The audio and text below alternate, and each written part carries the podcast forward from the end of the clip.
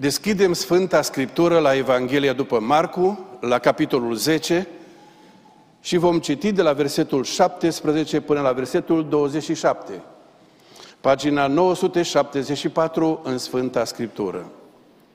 Evanghelia după Marcu, de la capitolul zece, începând cu versetul șaptesprezece. Este cuvântul lui Dumnezeu pentru noi în această zi de sărbătoare. Ca să-l putem înțelege, avem nevoie ca Duhul lui Dumnezeu să ne liniștească mintea și inima, să ne pregătească să înțelegem învățături cerești pentru viața noastră aici pe pământ. De ce întotdeauna când citim Biblia ne rugăm? Și de data aceasta, după citirea cuvântului, fiecare vom petrece acel timp special în rugăciune înaintea Domnului, fiecare cu inima lui îi înalță lui Dumnezeu o rugăciune pentru ceea ce urmează.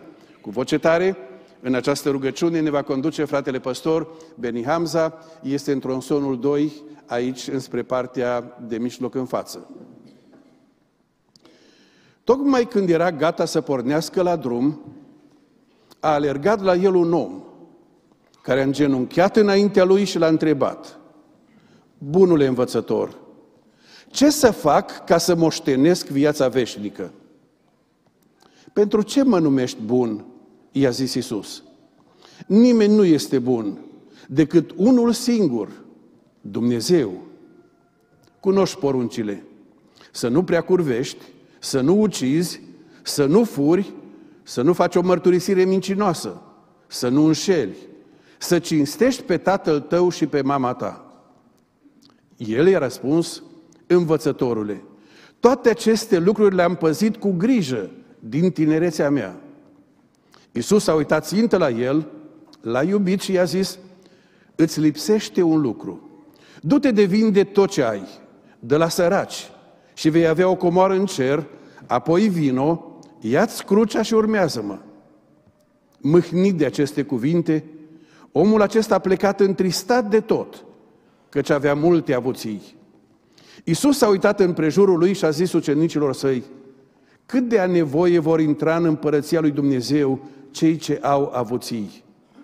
Ucenicii au rămas uimiți de cuvintele lui Iisus și Iisus a luat din nou cuvântul și le-a zis: „Fiilor, cât de a nevoie este pentru cei ce se încred în bogății să intre în împărăția lui Dumnezeu. Mai lesne este să treacă o cămilă prin urechea unui ac, decât să intre un om bogat în împărăția lui Dumnezeu.” Ucenicii au rămas și mai uimiți și au zis, și au zis unii către alții: „Cine poate atunci să fie mântuit?” Iisus a uitat țintă la ei și le-a zis: „Lucrul acesta este cu neputință la oameni, dar nu la Dumnezeu, pentru că toate lucrurile sunt cu putință la Dumnezeu. Amin.” Într-o atmosferă solemnă și plină de bucurie sfântă, celebrăm astăzi mărturia publică în actul botezului a legământului pe care acești oameni îmbrăcați în haine albe l-au încheiat cu Dumnezeu Tatăl, în baza jertfei mântuitoare a Fiului Său, Domnul Iisus Hristos, și în baza lucrării nașterii din nou, lucrată de Duhul Sfânt al lui Dumnezeu. Ne rugăm ca binecuvântarea lui Dumnezeu să fie peste ei. Sunt toți tineri. Și când ne uităm la ei, cuvintele psalmistului care spun: „Cu podoabe sfinte cad în sânul zorilor. Vine tineretul tău la tine ca roa.” Așa să vă binecuvinteze și să vă păzească Dumnezeu până la capătul vieții. Evenimentul pe care îl celebrăm astăzi, mărturia publică în actul botezului, are semnificații pentru viața de aici și pentru viața viitoare. În contextul acesta, mesajul pentru această dimineață este inspirat din Evanghelia după Marcu, de la capitolul zece. În pasajul acesta sunt câteva întrebări profunde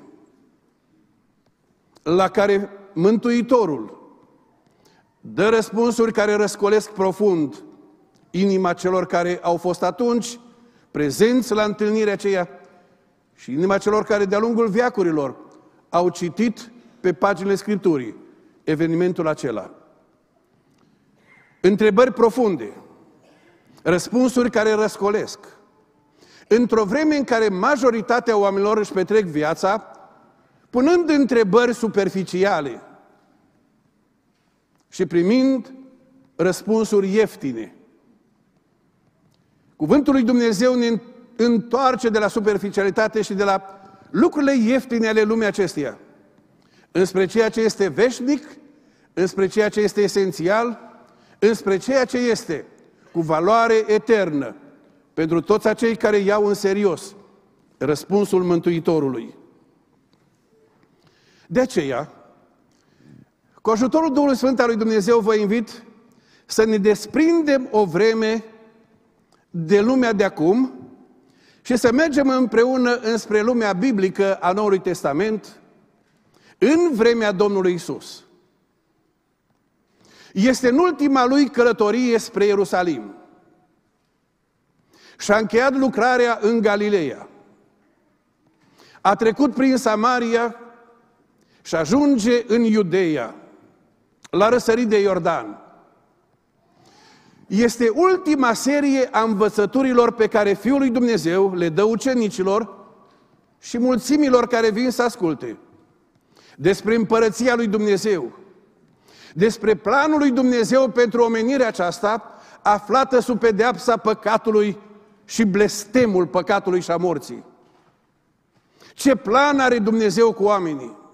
Ce metodă folosește Dumnezeu cu oamenii?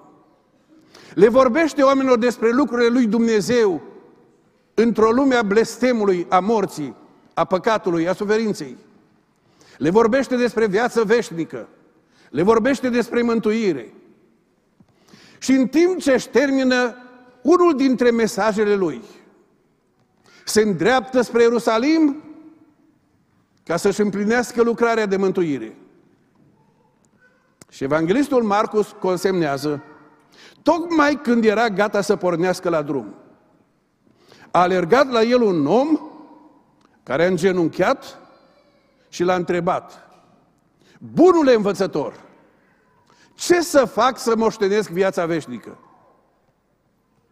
Scena este incredibilă. Domnul este cu fața spre Ierusalim. Din partea cealaltă aleargă un om. Ajunge înaintea lui, îngenunchează și strigă: bunule învățător, ce să fac să moștenesc viața veșnică? Omul acesta nu este pe patul de moarte. Nu este înainte de a intra în blocul operator. Nu este în urma unui accident de circulație. Omul acesta nu este față în față cu dezastre naturale. Nu este pe punctul de a fi luat în armată și trimis la război. Niciun pericol iminent care să-i pună viața în primejdie. Asemenea întrebări ne-am așteptat să le auzim din gura celor care sunt față în față cu necazurile și cu finalul vieții acesteia. Ce să fac să nu mor? Ce să fac să am viață veșnică? Dar omul care pune întrebarea aceasta este cu totul dintr-o altă categorie. În Evanghelia după Matei, în capitolul nouăsprezece, relatarea aceluiași eveniment, evanghelistul Marcu consemnează că e tânăr, nu-i bătrân. Nu e un om care e pe panta descendentă a vieții și se gândește la cele veșnice. E un tânăr. Așa ne spune, tânărul i-a zis: toate aceste porunci le-am păzit cu grijă din tinerețea mea. Versetul douăzeci și doi, când a auzit tânărul vorba aceasta, e tânăr. Dar nu orice fel de tânăr. Consemnează și evanghelistul Matei, și evanghelistul Marcu, și evanghelistul Luca despre tânărul acesta că era deosebit de bine dotat din punct de vedere material. Era bogat. Are multe bogății. Deci nu este un sărac cerșetor care n-are ce mânca, e pe drumuri și se frământă cu probleme existențiale. Are de toate. Evanghelistul Luca adaugă și el ceva și ne spune în capitolul optsprezece că era un fruntaș. Era un fruntaș în lumea religioasă. Fie era fruntașul sinagogii, fie era un membru a Sanhedrinului. Un om cu o poziție social-religioasă deosebită.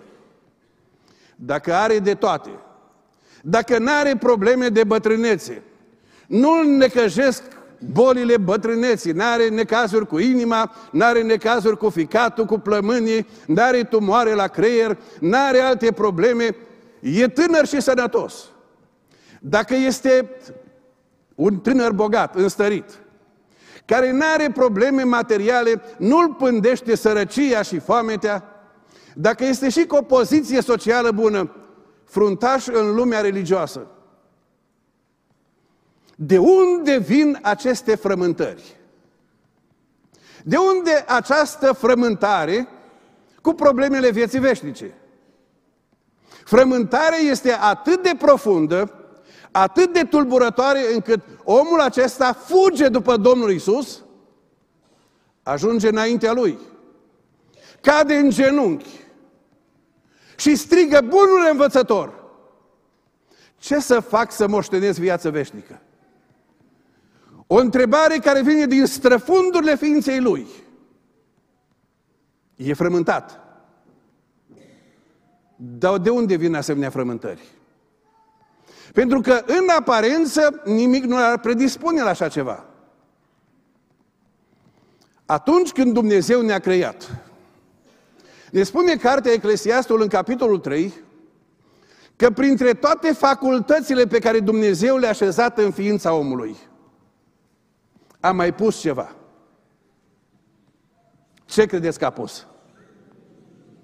Dumnezeu a pus în inima lor chiar și gândul veșniciei. În inima mea, în inima ta, în inima fiecărui om este sădit de Dumnezeu din creație acest gând al veșniciei. Este ceva care din când în când se activează în noi. Din când în când ne uităm la viața noastră și ne prinde un dor după altă lume, după altceva. Ne uităm la noi și constatăm că ne lipsește ceva. Ne uităm la noi și constatăm că n-avem ceea ce ar da sens vieții noastre.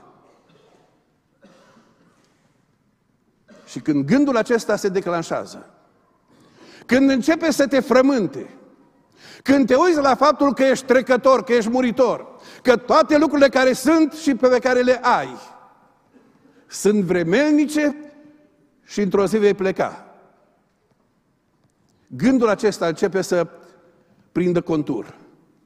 Devine atât de puternic, atât de, de insistent, încât omul acesta n-a mai putut să stea pe gânduri și să meargă liniștit, în pas domol. Aleargă după Domnul Iisus, aleargă să nu-L piardă. Aleargă să-i pună întrebarea. Nu mai poate amâna. Nu mai poate lăsa pentru altă ocazie. Ce să fac să am viață veșnică? Când te-a frământat ultima dată gândul acesta? Când ai declanșat în sufletul tău, când ai detectat în sufletul tău gândul acesta al veșniciei? Când te-ai uitat la tine și ai înțeles că zilele tale pe pământ sunt numărate? Că este rânduit omului să moară o singură dată și că după aceea vine judecata. Când te-a frământat ultima dată gândul că nu ai fost creat doar pentru pământ, că sufletul tău strigă după altceva, că este acel strigă disperat din lăuntrul tău după veșnicie? Sau poate încă ai impresia că te vei descurca fără veșnicie. Bunule învățător, ce să fac să moștenesc viața veșnică? Omul acesta caută viață veșnică. Acum, când Biblia vorbește despre viață veșnică, nu vorbește despre faptul că așa cum suntem, vom trăi pentru totdeauna. Viața veșnică în Biblie se referă la două lucruri legate de oaltă, dar deosebite. Primul aspect, viața veșnică se referă la o nouă formă de viață, despre care Domnul Iisus spune, când stă de vorbă cu Nicodim: adevărat îți spun că dacă un om nu se naște din nou, adică este vorba de o transformare atât de profundă, este vorba de o schimbare a vieții atât de puternică, de mare, de majoră, încât se numește naștere din nou. Este o altă calitate, o altă dimensiune a vieții. Nu dimensiunea aceasta pământească. Este o dimensiune care are de-a face cu cele cerești, cu cele dumnezeiești. Este o transformare dumnezeiască a omului. Viața veșnică este ceva de altă natură decât viața biologică. Doi, această viață transformată va continua pentru vecii vecilor, mergând din slavă în slavă, din frumusețe în frumusețe, pentru totdeauna aici pe pământ, în călătorie spre cer, unde va fi totdeauna cu Domnul. Binecuvântat să fie Domnul! Bunule învățător, am de toate de pe pământ. Mi-e sufletul pustiu. N-am viață veșnică. Și dacă le-am pe toate acestea, fiecare zi din viața mea este pustie. Bunule învățător, ce să fac ca să moștenesc viață veșnică? O întrebare deosebit de profundă. Când ți-ai pus-o ultima dată? Acum, vă rog să vă imaginați că cineva ar veni cu această întrebare la tine. Să spună: om bun, ce să fac ca să moștenesc viața veșnică? Ce îi răspunde? Ce ne spune unui om care este atât de frământat de această întrebare? Ce să fac să moștenesc viața veșnică? Ce îi răspunde? Mulțumesc, frate Nicu. Când Domnul Iisus este confruntat cu întrebarea aceasta, dă un răspuns atât de răscolitor. Domnul Iisus i-a zis: de ce mă numești bun? De ce mă numești bun? Bun este unul singur. Cine este bun? Dumnezeu. De ce răspunde Domnul Iisus cu o întrebare la întrebare? De ce nu-i dă un răspuns așa cum ne-am așteptat și l-a rostit fratele Nicu? De ce îi dă răspunsul cu o întrebare? De ce mă numești bun? Bun este unul singur. Cu această întrebare, Domnul Iisus schimbă perspectiva lucrurilor. Evanghelistul Matei consemnează dialogul dintre Domnul Iisus și tânărul acesta bogat cu detaliu pe care îl găsim doar în Evanghelia după Matei. Și spune așa: bunule învățător, ce bine să fac sau ce faptă bună să fac ca să moștenesc viața veșnică? Adică, bunule învățător, ce am eu de făcut, ce mai pot face eu, la câte am făcut, ca să mă calific pentru viața veșnică? Omul acesta vine cu dorul vieții veșnice, dar din perspectiva obținerii ei cu mijloacele pământești. Ce mai am eu de făcut? Când Domnul Iisus îi dă întrebarea prin, ca și răspuns: de ce mă numești bun? Bun este unul singur, doar Dumnezeu. Domnul Iisus schimbă perspectiva și îi spune cu alte cuvinte omului acestuia: ne uităm la viața ta, nu din perspectiva pământenilor, de pe pământ. Ne uităm la viață din perspectiva lui Dumnezeu. Dumnezeu este singurul absolut, spirit desăvârșit și perfect și infinit. Slăvit să fie Dumnezeu! Ne uităm la viață Ne uităm la veșnicie, ne uităm la starea noastră ca oameni, din perspectiva lui Dumnezeu. Dumnezeu are standardele absolute. Dumnezeu are standardele absolute și când vorbim despre viața veșnică, ea nu poate fi dată decât de, ca, de către acela care este Părintele veșnicilor. Din veșnicie în veșnicie există doar Dumnezeu Tatăl, Dumnezeu Fiul, Dumnezeu Duhul Sfânt.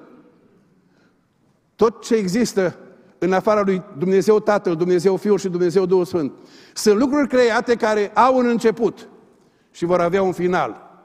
Singurul care are veșnicia în sine este Domnul Dumnezeu. Și Domnul Iisus îi îndreaptă acestui om care caută veșnicia înspre Părintele veșnicilor. Și dă câteva lecții. Prima lecție.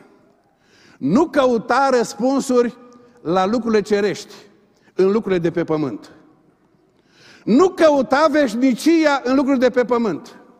Nu căuta iertarea păcatelor în lucruri de pe pământ. Nu căuta împăcarea cu Dumnezeu în lucruri de pe pământ. Pentru că toate lucrurile de pe pământ sunt sub blestemul păcatului. Toți oamenii au păcătuit, toți oamenii trăiesc în păcat și toate faptele pe care le fac oamenii sunt faptele unor oameni păcătoși. Și profetul Isaia spune în capitolul șaizeci și patru cu șase: toate faptele voastre bune sunt ca o haină mânjită înaintea lui Dumnezeu. Dragul meu, dacă ai vrea să faci fapte bune ca să primești mântuirea, toate faptele tale bune și ale mele nu sunt decât un morman de haine murdare înaintea lui Dumnezeu. De ce? Pentru că Dumnezeu este sfânt. Dumnezeu este desăvârșit. Noi suntem păcătoși și limitați. Și tot ce am putea face noi, facem sub această osândă divină. Plata păcatului este moartea. De aceea Domnul schimbă perspectiva. Dacă vrei să te uiți la tine din perspectiva lui Dumnezeu, din perspectiva lui ești un om muritor, ești un om păcătos și ești în drumul tău spre iad. Din perspectiva lui Dumnezeu, orice ai face, asta este condiția ta umană și destinația ta. Din perspectiva lui Dumnezeu, suntem creatura mâinii Lui, după chipul și asemănarea Lui, creați pentru veșnicie și un Dumnezeu care ne iubește și vrea să ne scoată din blestem. De aceea Domnul Iisus schimbă perspectiva și îi pune întrebarea: ai venit la mine să primești o altă perspectivă omenească, o altă părere omenească? Când vorbim despre mântuire, singura părere care contează este a lui Dumnezeu. Aleluia, amin! Și interesant că la întrebarea omului, la întrebarea Domnului, de ce mă numești bun, tânărul nostru nu dă răspuns. Tace. Nu se uită la Domnul Iisus să spună: dacă Dumnezeu este singurul bun, atunci tu în ce calitate ne vorbești de pe pământ? Ești tu Fiul lui Dumnezeu sau nu ești Fiul lui Dumnezeu? Nu se uită la Domnul Iisus să stabilească identitatea Domnului. Vine la El ca la un învățător, ca la un rabin. Și Domnul Iisus vrea să-i ridice privirea spre cer, spre Dumnezeu. Și tânărul tace. Acum, întrebarea se adresează fiecăruia dintre noi. Cum te uiți la viața ta? Din perspectiva cerului sau din perspectiva pământului? Cum vrei răspuns la veșnicia ta? Răspuns de pe pământ sau răspuns din cer? Orice răspuns de pe pământ, orice perspectivă de pe pământ ai primit, oricât ți se părea de frumoasă, ea este una care nu poate rezolva problema veșniciei. Și pentru că tânărul tace, Domnul continuă și spune: dacă problema ta este ce poți face, atunci ne întoarcem la cele zece porunci. Știi poruncile. Și când îi spune în Evanghelia după Matei: știi poruncile, tânărul nostru îl întreabă pe Domnul Iisus care porunci. Dar dacă vrei să intri în viața veșnică, păzește poruncile. Care i-a zis el? Care porunci să le păzesc? Care legi să le păzesc dacă vreau să îmi îmbunătățesc viața? Dacă vreau să-mi adun merite? Care porunci să le păzesc?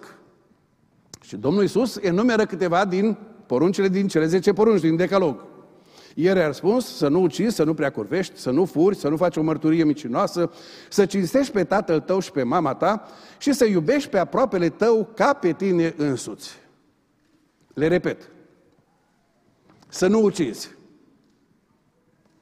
Tânărul se uită la el și zice, hm, n-am omorât pe nimeni. Să nu prea curvești, să n-ai relații în afara căsătoriei. Se uită la el și spune, nu sunt un tânăr moral. Să nu furi. Nu fur cam de toate. Să nu faci o mărturie mincinoasă. N-am mințit niciodată, spune tânărul. Să cinstești pe tatăl tău și pe mama ta. Și tânărul spune, o bifez și pe asta. Mă port frumos cu tata și cu mama. Să iubești pe aproapele tău ca pe tine însuți. Și tânărul zice, o, o bifez și pe asta. Îi iubesc ca pe mine însumi. Se uită la el și este exact ca noi.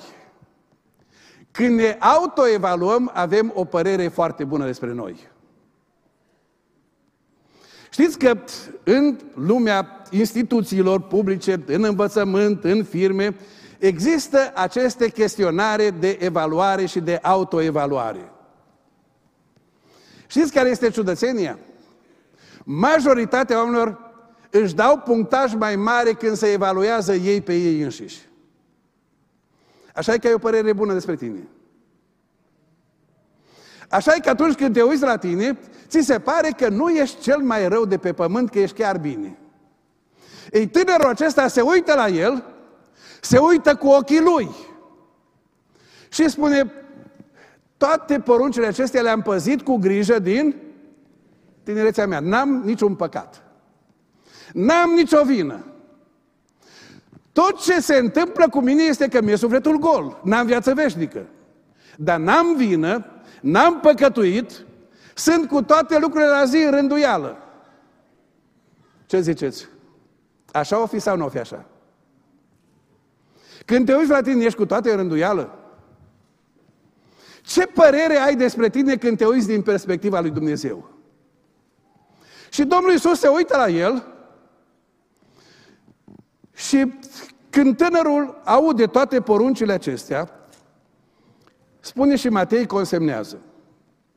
Tânărul i-a zis, toate aceste porunci le-am păzit cu grijă din tinerețea mea. Ce-mi mai lipsește? Dacă am păzit toate poruncile acestea după părerea mea, de ce mi-e sufletul gol? De ce nu sunt fericit? De ce n-am viață veșnică? De ce nu am acea viață din belșug dacă am făcut toate faptele astea bune? De ce nu le am? Dacă vrei să fii desăvârșit, i-a zis Iisus, du-te de vin de tot ce ai, dă la săraci, vei avea o comoară în cer, apoi vino și Marcu precizează, ia-ți crucea și urmează-mă. Dar asta ce înseamnă? Tânărul întreabă, Doamne, de ce n-am viață veșnică? După un asemenea mod de viață pe care l-am eu. Dacă am respectat toate prerogativele, toate poruncile, toate standardele, nu mă găsesc vinovat cu nimic. De ce sunt pustiu? De ce nu sunt mântuit? Și Domnul Iisus spune, îți mai lipsește un lucru. Care e lucrul care lipsește? Ce ziceți? Ce-i mai lipsește acestui tânăr de n-are viață veșnică?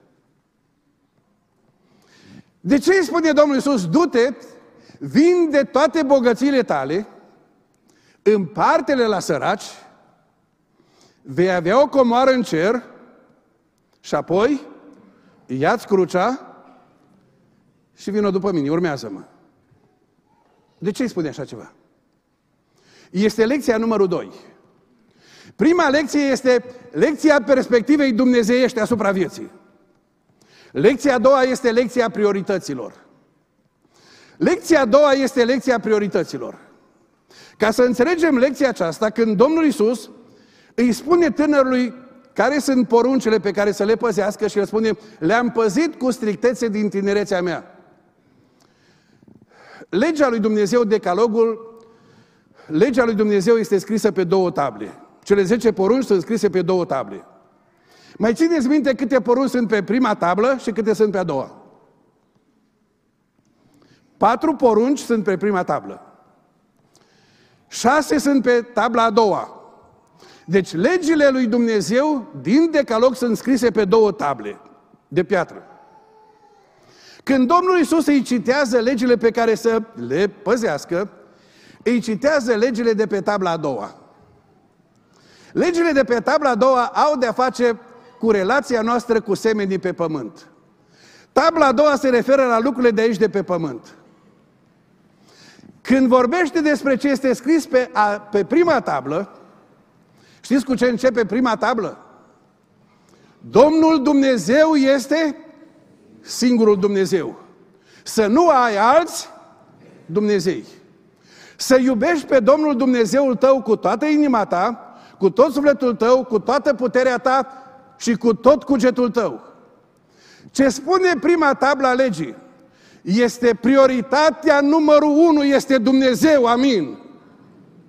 Pe primul loc în viața unui om trebuie să fie Dumnezeu și dragostea față de Dumnezeu să fie prioritatea supremă. Dacă Dumnezeu este prioritatea numărul unu, toate celelalte lucruri se ordonează în termenii lui Dumnezeu. Cine este pe locul întâi în viața ta, le ordonează pe toate celelalte. Și când Domnul Iisus îi spune, problema fundamentală pe care o ai de ți-e sufletul gol, este că nu-i Dumnezeu pe primul loc. Nu este Dumnezeu pe primul loc. Pe primul loc în inima ta este altceva. Și ca să facem proba că este așa, care-i proba? Desparte-te de lucrurile care sunt pe primul loc. De ce nu te poți despărți de dragul lui Dumnezeu? Lucrul acela este prioritate deasupra lui Dumnezeu. Dacă ai ceva în viața ta de care nu te poți despărți de dragul lui Dumnezeu, acel lucru îți este adevăratul Dumnezeu. Poți să spui cu gura ta, cred în Dumnezeu, Tatăl, Fiul și Duhul Sfânt. Poți să faci toate ritualurile religioase.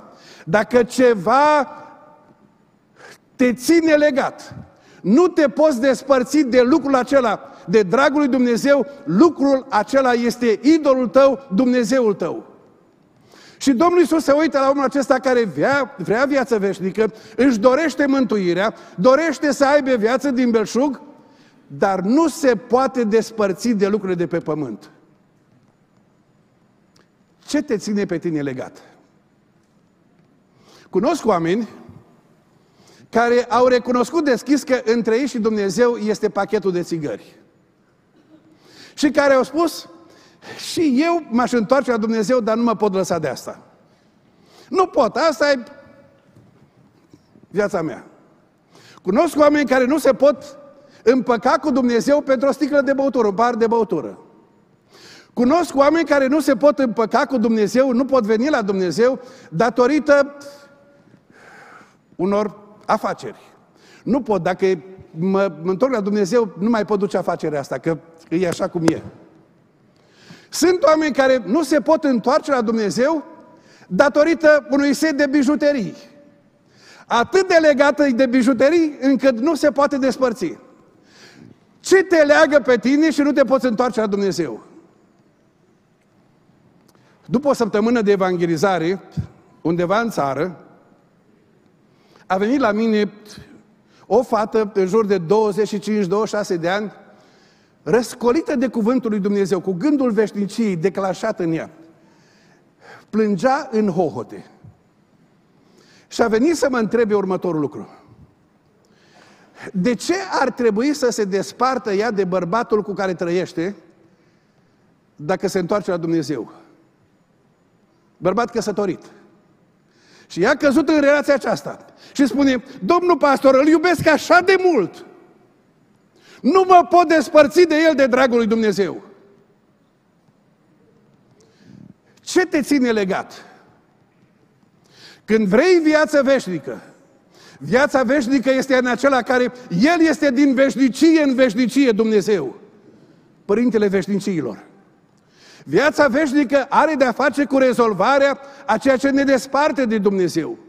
Și păcatul pune un zid de despărțire între noi și Dumnezeu. Orice păcat, orice lucru care mă desparte de Dumnezeu, mă aruncă în idolatrie. Orice lucru care mă ține rob legat pământului, mă face gol de tot ceea ce este ceresc, de tot ceea ce este veșnic. Ce te ține legat? Omul acesta este pus la proba. Este pus la proba de a se despărți de toate cele de pe pământ, de dragul lui Dumnezeu. Și o să mă întrebați, bine frate Paul sau domnul pastor, dacă mă întorc la Dumnezeu trebuie să fiu sărac? Nu. Dacă te întorci la Dumnezeu, trebuie să-ți administrezi toate bogățiile în ascultare de Dumnezeu. Dacă te întorci la Dumnezeu, trebuie să-și trăiești viața de relații în ascultare de Dumnezeu. Trebuie să-și trăiești tinerețea în ascultare de Dumnezeu. Și Dumnezeu este Cel care vrea să-ți binecuvinteze viața, dar în ascultare de El, nu în idolatrie. Bunule învățător, ce să fac să moștenesc viața veșnică? Mai întâi, uită-te din perspectiva cerului. Uită-te cum te vede cerul. Uită-te să vezi în lumina cerului cum este păcătoșenia vieții tale.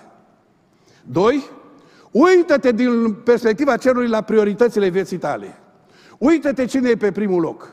Uită-te cine stăpânește inima. Uită-te la ce te leagă. Și când te uiți la toate acestea, uită-te la planul lui Dumnezeu pentru mântuirea ta. Dumnezeul care vrea mântuirea noastră este Dumnezeul dragostei. Fiindcă atât de mult a iubit Dumnezeu lumea încât a dat ce a dat Dumnezeu. Pentru tine Dumnezeu l-a dat pe singurul lui Fiu.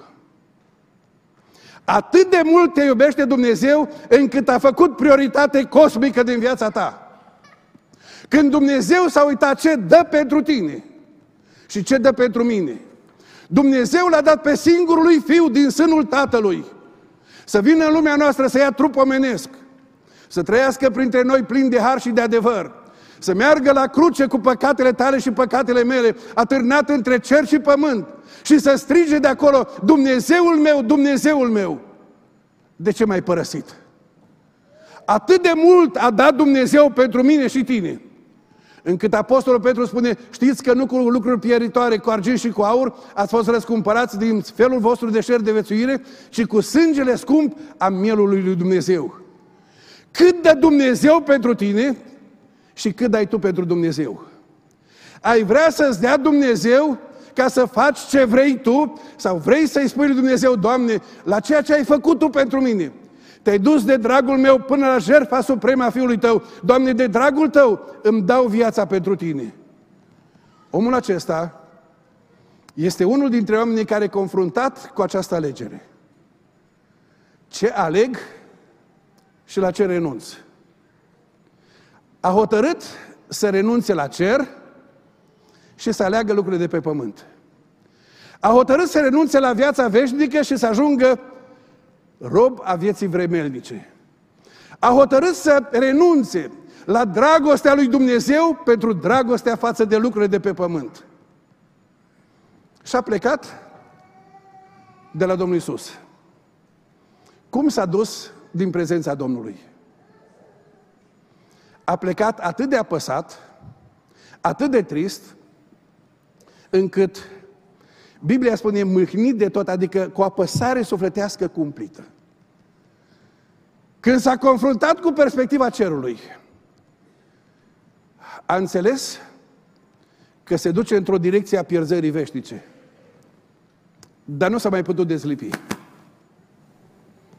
În Africa, cei care sunt specializați să captureze maimuțe, fie să le vândă, fie pentru alte proiecte, fie pentru grădini zoologice, capturează maimuțe în junglă cu o metodă extraordinar de simplă. Au niște borcane mari și grele, cu un orificiu, cu o gură foarte îngustă, atât cât să încapă laba maimuței când îi laba liberă. În borcan pun nuci. Maimuțele vin și văd nucile în borcan și duc laba în borcan și prind nucile cu laba. Când am fost în Africa, am văzut un cimpanzeu care a luat și în fiecare labă avea câte cinci mere. Și cele din față și cele din spate, că le-a aruncat mâncarea cu fructe și și-a luat toată porția de mere cu fiecare labă cât a putut. Ei, maimuța își pune laba și își facă nucile și vrea să scoată mân- laba din borcan. Și nu mai poate. Ce ar trebui să aleagă maimuța atunci? Între nuci și libertate. Dar este atât de obsedată de nuci, încât rămâne captivă de bunăvoie acolo. Așa ești tu. Te-a prins diavolul cu ceva, ești acolo, Dumnezeu te cheamă la mântuire, la libertate. Și tu stai prins cu ghearele tale în gunoaiele pământului. Ba mai mult, se spune despre un gospodar că într-o zi, mergând printr-o pădure de munte, a dat peste un ou de vultur. Și a venit o idee ciudată. Să ia ou de vultur, să-l aduc acasă. Și să-l pună sub cloșcă. Să vadă ce-o ieși. L-a pus sub cloșcă și după ce a clocit ouă de găină și ou de vultur, au ieșit puii de găină și a ieșit și un puiuț de vultur. Dar vulturul a ajuns în familia găinilor. Și pentru că era în familia găinilor, a crescut cu mentalitate de găină, de pui de găină. Făină de mălai, pisat, grăuncioare, când a crescut un pic mai mare, a ieșit în curte cu găinile și a început să scormone în pământ ca să caute râme și alte gângănii ca să mănânce. Și spre toamnă se făcuse o pasăre mare. Și era pe o grămadă de gunoi în curtea gospodarului și scormonea ca să mănânce din gunoi. A trecut un pădurar pe acolo. L-a văzut. I s-a făcut milă de el. Ce-a ajuns vulturul care trebuie să stea pe piscuri? Să trăiască cu mentalitate de găină pe o grămadă de gunoi. Așa că a intrat în curte și ușor l-a demenit, l-a prins, l-a luat în brațe și i-a dat drumul în văzduh. Și când i-a dat drumul în văzduh, s-a declanșat în el instinctul de vultur și de zbor și a întins aripile și a început să zboare spre munți. Dragul meu, așa face diavolul cu oamenii. Te aduce în mentalitatea aceasta de a sta pe o grămadă de gunoi. Pământul acesta cu tot ce este pe el va arde cu trosnet. Hristos a venit să ne ia și să ne dea aripi spre veșnicie. Și astăzi te cheamă să alegi. Tinerii aceștia îmbrăcați în haine albe au ales. Au ales. A fost o zi în care s-a uitat la ei din perspectiva cerului. S-a uitat la sufletul lor gol și au înțeles bogățiile harului. Au înțeles păcatele lor și jertfa lui Hristos în locul lor. Și au înțeles că viața veșnică nu este meritul meu, ci este darul lui Dumnezeu. Că Dumnezeu dă mântuirea în dar. Că Dumnezeu o dă și o dă cu mână largă. Și o dă în Hristos Domnul și în baza jertfei Lui. Peste câteva momente vor cânta și vom cânta împreună cu ei o cântare de o profunzime extraordinară. M-am hotărât să-L urmez pe Iisus. Istoria acestei cântări este fascinantă. Ea vine din vorbele unui martir creștin care a fost omorât pentru credința lui în provincia Assam, în tribul Garo din India. Numele acestui martir, așa cum a rămas în istoria martirajului, este Noxengh. Omul acesta a auzit Evanghelia de la niște misionari baptiști americani care au ajuns în provincia aceea, s-a întors la Dumnezeu împreună cu soția și cei doi copii ai lor. Viața lui a fost atât de schimbată, plinătatea Duhului lui Dumnezeu, viața din belșug, atât de, de, de extraordinară încât oamenii din trib au început să se întoarcă la Hristos. șefii tribului au fost deranjați. Așa că l-au luat pe omul acesta, împreună cu familia lui, l-au legat și l-au adus la judecata tribului. Și i-au cerut, înaintea tuturor, să se lepede de Hristos ca să salveze copiii, soția și viața lui. Omul acesta, așezat față în față cu alegerea, le-a spus: m-am hotărât să-L urmez pe Iisus și pentru mine nu este drum înapoi. Și șeful tribului a ordonat celor care au tras săgeți otrăvite în copiii lui și copiii au murit acolo. Și a spus: acum urmează soția. Și omul nostru a spus: în urmă-i lumea, înainte-i crucea, pentru mine nu-i drum înapoi. Și a omorât soția. Și urma să fie omorât și el și a întrebat: și nici acum nu renunț? Și a spus: chiar dacă nimeni nu mai vine cu mine, eu mă duc pentru totdeauna pe urmele lui Iisus. L-a omorât și pe el. În urma martirajului lui, Duhul lui Dumnezeu a declanșat o trezire spirituală în toată zona aceea.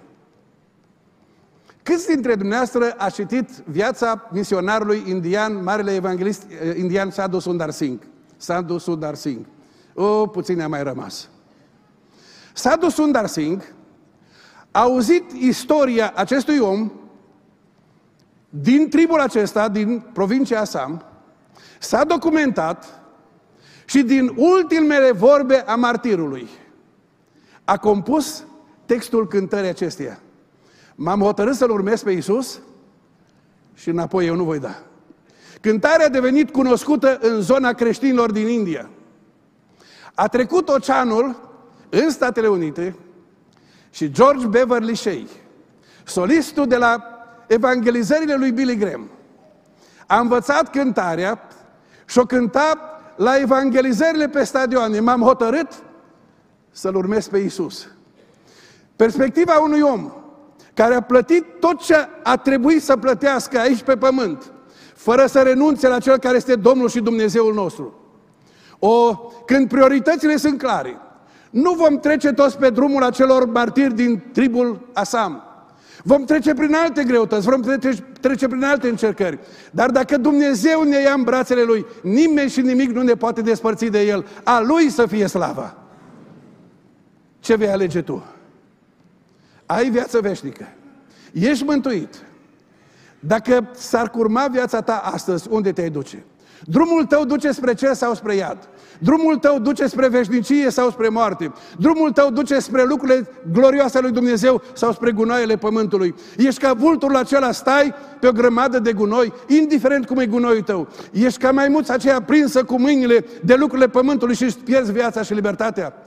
Sau vii la Cel care spune: dacă Fiul vă va face liberi, liberi de păcat, liberi de legăturile păcatului și a lumii, liberi în Hristos, trăind cu El și pentru El, pentru totdeauna. Amin. Acum vom face în felul următor. Plecăm capetele în rugăciune. Plecăm capetele în rugăciune și întreabă-te: viața ta este legată de pământ sau de cer? Întreabă-te dacă ai iertarea păcatelor și mântuirea. Întreabă-te dacă ai viață veșnică. Și ai înțeles astăzi că viața veșnică nu poate să fie oferită de cei de pe pământ, ci o poate oferi doar Dumnezeu. Că viața veșnică nu este meritul meu pentru faptele mele, ci este darul lui Dumnezeu în dragostea Lui. Și când Dumnezeu îmi dă viață veșnică și iertare în jertfa lui Hristos, Dumnezeu mă cheamă să trăiesc cu El și pentru El. Să trec de partea Lui să spun: Doamne, dacă Tu ai părăsit cerul pentru mine, eu părăsesc păcatul pentru Tine. Dacă Tu ai părăsit gloria pentru mine, eu părăsesc lumea pentru Tine. Vreau să fiu al Tău, să trăiesc cu Tine pentru slava Ta și pentru fericirea mea aici și pentru toată veșnicia. Stai înaintea Domnului și spune: Doamne, cercetează-mi inima. Doamne, Te rugăm. Pe Tine care ești Părintele veșnicilor, cercetează inima muritorilor. Îndură-Te de toți aceia care sunt pe calea lumii și a păcatului. Doamne, Te rugăm să le ieși înainte. Tu care poți să declanșezi în inima omului acea răscolire dumnezeiască și dorul după veșnicie îndreaptă ochii fiecăruia spre Părintele Veșnicilor. Mulțumim că L-ai trimis pe Fiul Tău în lumea noastră să moară pentru noi. Mulțumim că a venit și a luat păcatele noastre și pe cruce între cer și pământ a plătit prețul în locul nostru pentru mântuirea noastră. Mulțumim pentru dragostea Ta. Doamne, ne chemi acum să ieșim din păcat, din lume, să venim pe urmele Tale. Ne uităm cu drag la tineri aceștia și spunem, Doamne, fii slăvit în viața lor. Cercetează-le colegii, Doamne. Cercetează-le frații și surorile. Cercetează-le verișorii și rudeniile. Cercetează-i pe cei care se uită la ei. Și, Doamne, declanșează dorul după veșnicie în inima lor. Ne rugăm să dezlegi oameni legați de păcat. Ne rugăm să luminezi minți și inimi. Ne rugăm să aduci din cer vremuri de înviorare. Doamne, lasă Duhul Tău să vină peste toată adunarea aceasta. Îi cunoști pe oamenii care sunt legați de lucrurile de pe pământ. Doamne, dezleagă-i în îndurarea Ta. Ajută-i, Doamne, să-L așeze pe Hristos pe tronul vieții lor. Și, Doamne, Fiul al lui Dumnezeu, mulțumim că ne primești atunci când venim la Tine. Mulțumim că ne schimbi viața. Mulțumim că ne dai bucuria mântuirii. Mulțumim că ne asiguri de protecția Ta, de însoțirea Ta, de harul Tău aici și toată veșnicia. Doamne, urmează momentul acesta deciziilor. Vino cu Duhul Tău cel Sfânt peste adunarea noastră. Te rugăm să Te atingi de inima celor care stau în cumpănă. Câștigă pentru cer oameni, Doamne. Adaugă la numărul celor mântuiți. Pentru că Te rugăm în numele Domnului Iisus. Ascultă-ne, te rugăm!